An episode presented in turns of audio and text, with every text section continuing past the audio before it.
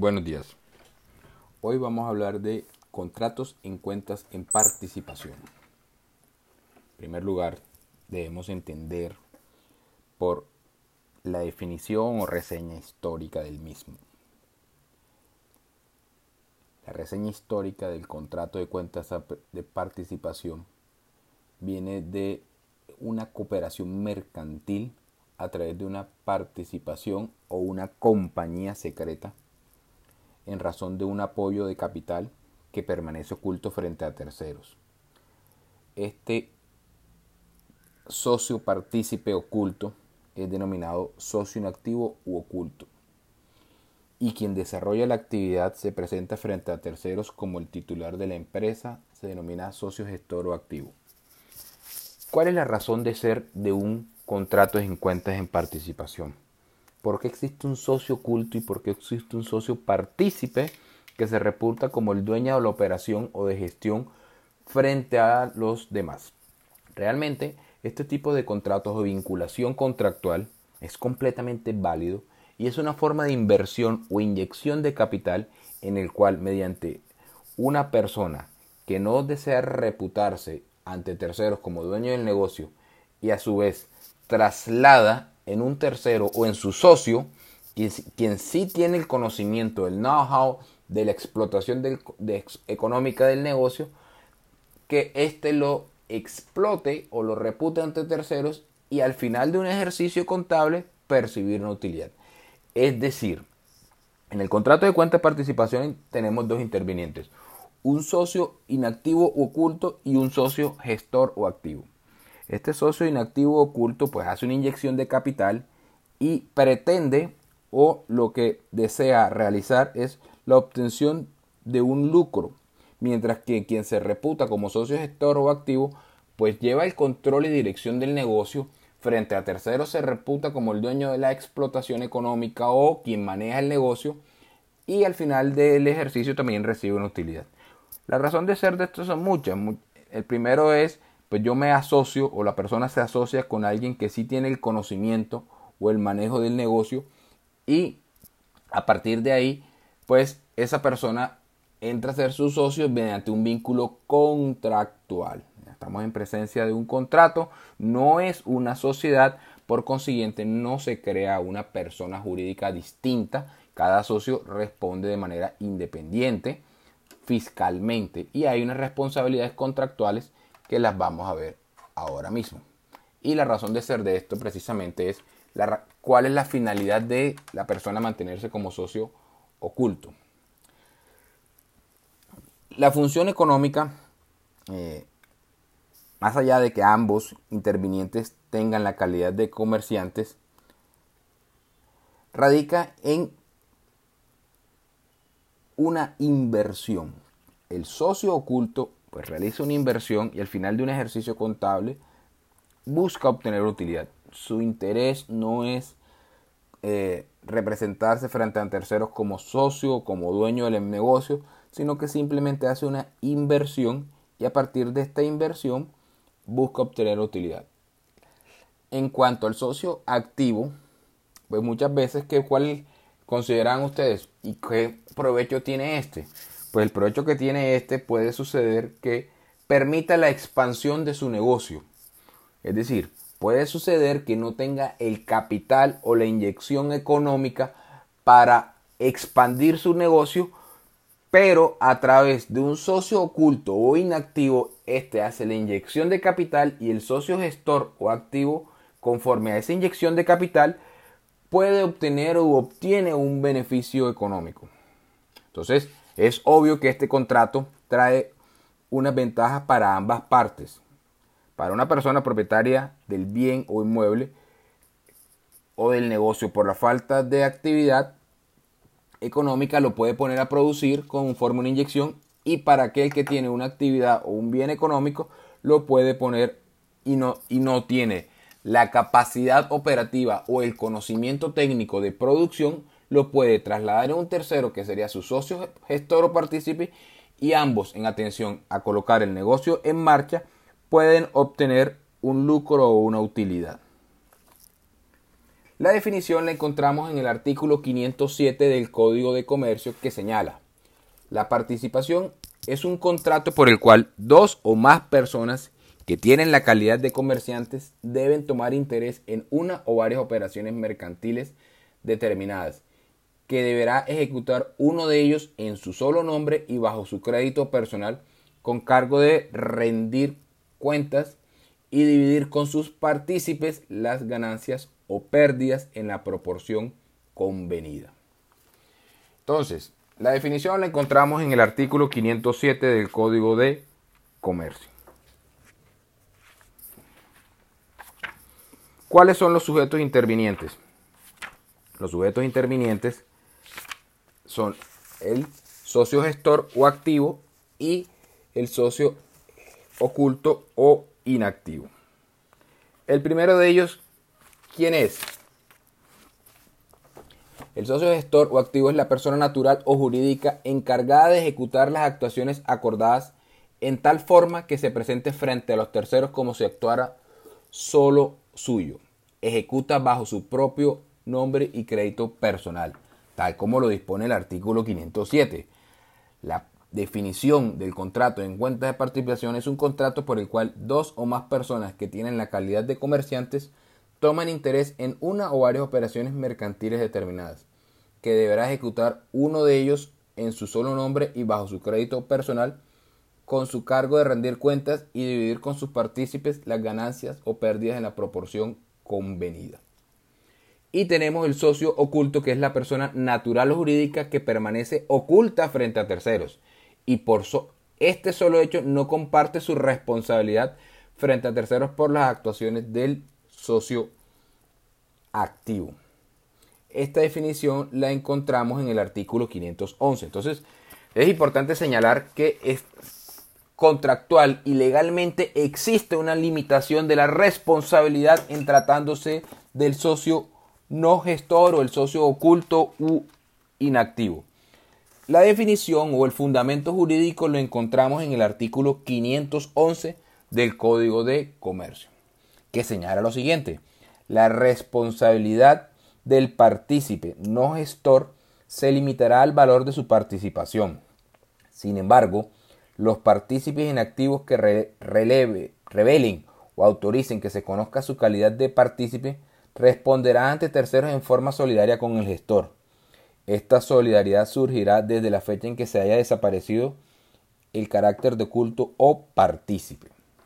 Entonces, si el socio gestor manifiesta, mira, en el contrato en cuentas de participación, mi calidad siempre, siempre quiero que sea oculta, realmente no le asiste responsabilidad frente a terceros. Es decir, no se predica una responsabilidad solidaria que establece la ley. Sabemos que la responsabilidad o la solidaridad se predica en virtud de una disposición legal o contractual.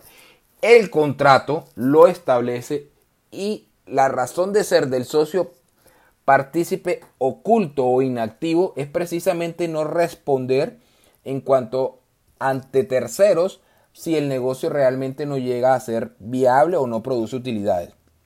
Entonces, simplemente la responsabilidad estará limitada a su aporte. Y si el aporte no alcanza a cubrir las obligaciones que se generaron, pues frente al socio no gestor u oculto, existe un límite de responsabilidad. La excepción o esta limitación a la responsabilidad en cuanto al socio oculto o inactivo se releva o se excepciona en la medida en que exista, en la medida en que se logre informar a terceros que realmente existe un socio oculto o inactivo. En este caso, la responsabilidad será responsable en forma solidaria con el gestor. Entonces, mientras el socio oculto o inactivo permanezca en dicha calidad, su responsabilidad será limitada al valor de su aporte si es relevada o si es dada a conocer a terceros de que el socio inactivo oculto si lo informa o dice, mira, yo soy el socio gestor oculto, él sí será solidario, de conformidad con lo que prevé el artículo 511. ¿Cuáles son las características de este contrato? Vamos a enunciarlas y luego las eh, explicaremos uno por uno. La primera, entonces, digamos que es de carácter consensual, bilateral o plurilateral, conmutativo, principal, típico, de tracto sucesivo y de colaboración. Entonces, las características es consensual.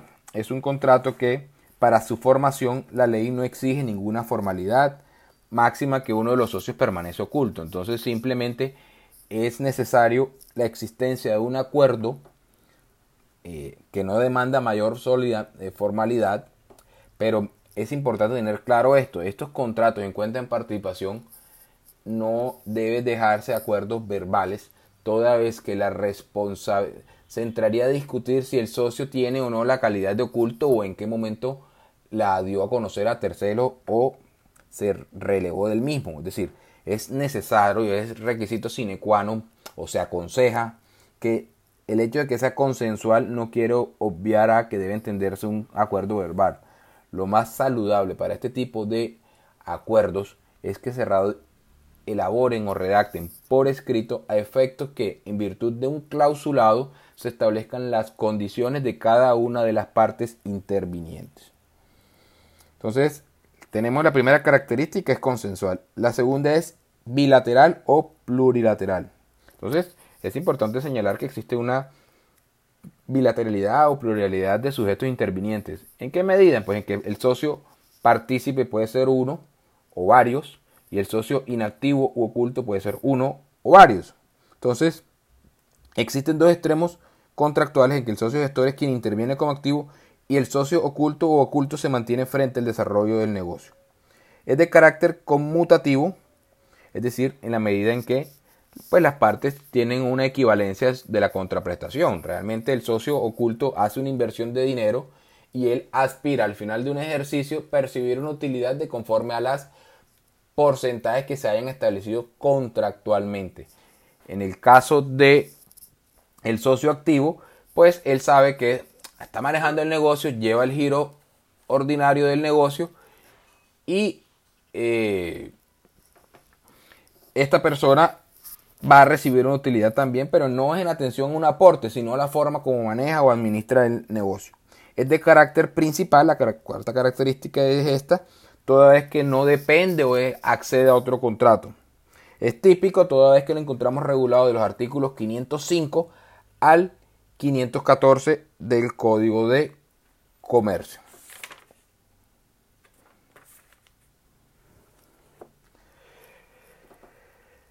Es de tracto sucesivo en la medida en que este contrato se desarrolla o se ejecuta en el transcurso del tiempo y por último es de colaboración, toda vez que es un contrato de cooperación económica en el cual los partícipes, bien sea el socio partícipe activo y el socio gestor oculto o inactivo, tienen una finalidad en común, toda vez que ambas partes buscan, en virtud de sus aportes, poder desarrollar un negocio que genere utilidades. Las operaciones son determinadas y de carácter transitorio. Entonces, profesor, ¿cuál sería la razón de ser de hacer este tipo de contrato? Entonces, es mucho, en muchas formas se utiliza. ¿Cuál es la razón de ser principalmente? Pues una inversión de capital, por un lado, y aquella persona que tiene la experticia, el manejo, la explotación económica de un negocio, lo pueda sacar avante conforme a su conocimiento que el socio inactivo u oculto no lo puede hacer. Entonces, ejemplos de esto, se han elaborado muchos y podríamos indicar verbigratia un contrato de cuentas de participación para la explotación económica de una EDS o una estación de servicio. Los miembros de este tipo de contrato en cuenta de participación existe una empresa que tiene la explotación económica de varias EDS en, este municipio, en esta, en, esta capital, en, la ciudad, y resulta y pasa que existe un tercero que quiere invertir y quiere desarrollar un proyecto, pero eh, no tiene el conocimiento de cómo se maneja una estación de servicio. El socio partícipe o, o gestor, quien maneja empresas de este tipo, se asocia con el socio partícipe, socio oculto y eh, y a partir de ahí se hace una inyección de capital y se proyecta una actividad o se proyecta un modelo de negocio. Es decir, el socio oculto hace una inyección de dinero al socio partícipe que conoce de su negocio, crean una nueva estación de servicio y esta estación de servicio se proyecta ante terceros que es del socio partícipe activo, es decir, de la empresa A y el socio inactivo es la empresa B. Entonces, si la empresa A se reputa ante terceros, no, yo soy la empresa, tengo mi explotación económica, fiscalmente yo soy el obligado, simplemente que existió una inyección de capital de la empresa B, pues, ¿cuál es el beneficio para ambas partes? Para A, que es la empresa consolidada como una estación de servicio en, en una ciudad, pues, ¿qué le permite? Ampliar su nicho de mercado o ampliar o extender su negocio a más sectores. Frente al socio oculto o el socio B, ¿cuál es su beneficio? Pues realmente al final del ejercicio invirtió una cantidad de dinero y debe generarle una utilidad. Entonces, eh, también se pueden hacer en contratos en cuenta de participación en, contratos de fincas en el que existe el, el socio partícipe o conocido que es quien administra la finca y existe un socio eh, oculto que desea hacer una inyección de capital, se compra más o se amplía el tamaño de una finca, al incrementarse el tamaño de la finca, pues el socio partícipe oculto busca obtener una utilidad o un beneficio en cuanto al final del ejercicio contable y el socio partícipe activo pues va a percibir una utilidad en atención a la administración o el manejo que lleva su negocio. ¿Cuáles son los caracteres esenciales del contrato en cuentas en participación? Entonces, las características esenciales en el contrato en cuentas de participación, primero, no constituye una persona jurídica diferente de contratantes y por tanto carece de los atributos de la personalidad. Lo encontramos tal definición, lo encontramos o tal fundamento jurídico, lo encontramos en el artículo 509, que señala, la participación no constituirá una persona jurídica y por tanto carecerá de nombre, patrimonio social y domicilio. Su formación, modificación, disolución y liquidación podrán ser establecidas con los libros, coma, correspondencia, testigo o cualquier otra prueba legal. Segundo, la participación en un contrato que exige la calidad de comerciante en las partes intervinientes de conformidad como lo señala el artículo 507. La participación es un contrato en el cual dos o más personas tienen la calidad de comerciante. ¿Y cómo se identifica la calidad de comerciante? De conformidad con lo que señala el artículo 10 del Código de Comercio. Y el artículo 10 del Código de Comercio pues nos indica que comerciante es.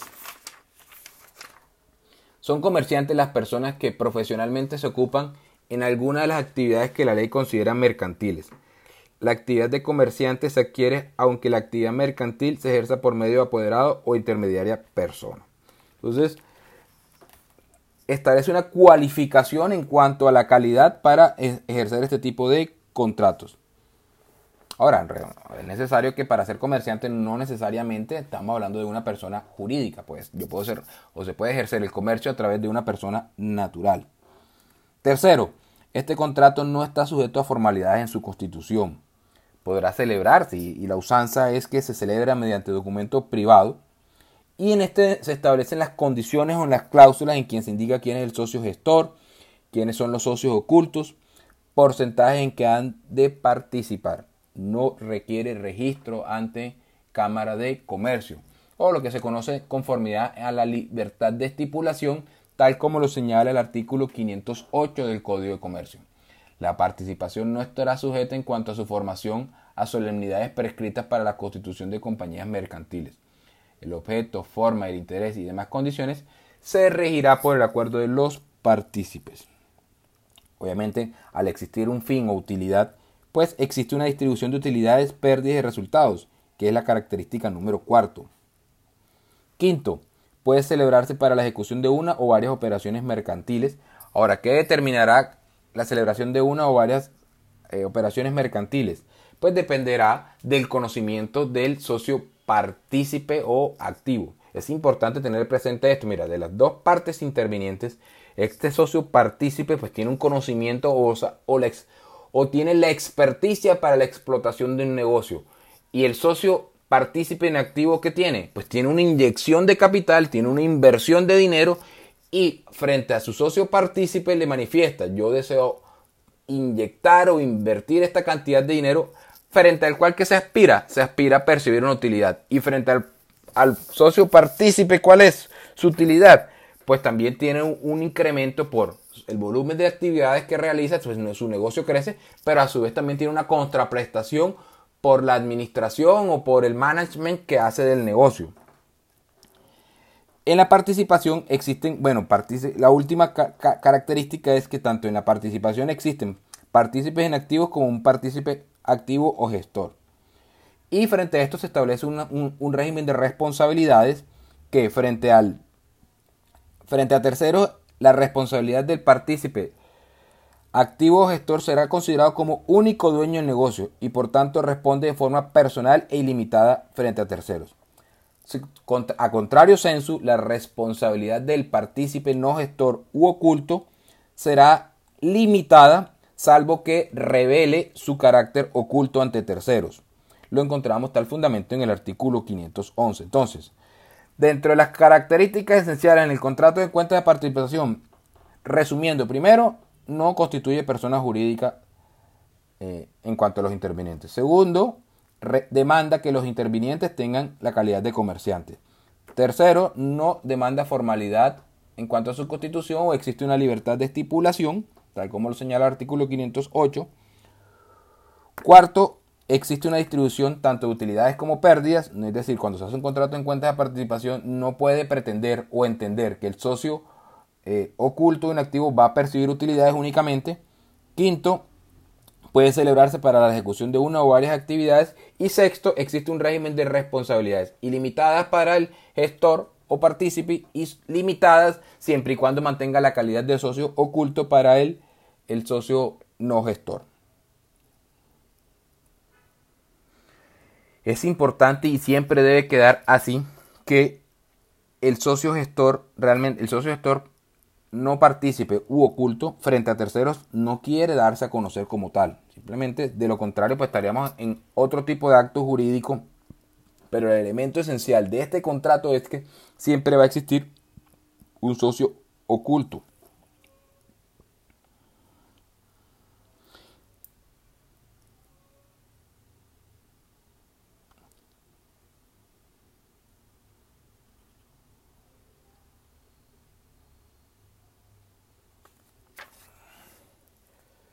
¿Cuáles son las obligaciones del socio partícipe activo o gestor y partícipe oculto? Entonces tenemos del partícipe activo, las obligaciones son iniciar la explotación de la operación del contrato, emplear la diligencia y cuidado en el desarrollo de la gestión, llevar libros de contabilidad por ser el medio de información.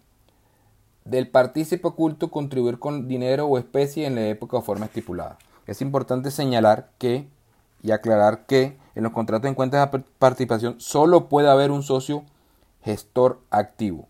Pueden existir varios ocultos, pero debe existir únicamente un socio gestor o activo. En cuanto al partícipe oculto, su obligación es contribuir con los aportes en dinero o en especie en la época estipulada. ¿Cuáles son las causales de terminación? Pues hemos señalado que este contrato tiene una temporalidad o está supeditado a alguna actividad económica. Primero, por haberse realizado la actividad encomendada. Segundo, por haberse transcurrido el tiempo determinado del contrato. Tercero, por la muerte del partícipe si el contrato es celebrado en razón a la calidad de este, es decir, si es un contrato intuito persona. Por último, para finalizar, eh, vamos a hacer una diferencia entre los contratos en cuentas en participación y las sociedades comerciales. Primero, en las sociedades comerciales el patrimonio es el conjunto de valores del cual esta sociedad es titular. Por tanto, tiene la potestad de disponer de este y realizar actos jurídicos que involucran los bienes que lo conforman. Por ejemplo, de afrontar en forma activa y pacífica las acciones judiciales necesarias para su conservación. Aquí existe y tenemos el concepto de contrato social en virtud del artículo 98, en el cual al existir un patrimonio completamente distinto, pues la sociedad es quien entra a responder. Aquí no, aquí quien responde es el socio partícipe activo. Segundo, no nace un patrimonio en común. Aquí queda claro que el, el patrimonio del socio partícipe es uno y el patrimonio del socio oculto es otro. No se constituye forma jurídica. Tampoco hay autonomía patrimonial. En este tipo de contrato existe un aporte de los partícipes en el cual se determina el monto, porcentaje, clase de bienes, término estipulado, formas de restitución, pero la titularidad de estos bienes estará en cabeza del gestor por ser el partícipe activo y responsable frente a terceros. Asimismo, dependerá del acuerdo de la actividad, puede hacerse el traslado al gestor reputándolo como único dueño si así lo exige la actividad. Entonces, si estamos en presencia de aportes de bienes muebles o sometidos a registro, será requisito sine qua non hacer la transferencia del inmueble a un tercero. Es decir, al tercero, que en este caso sería el socio partícipe activo.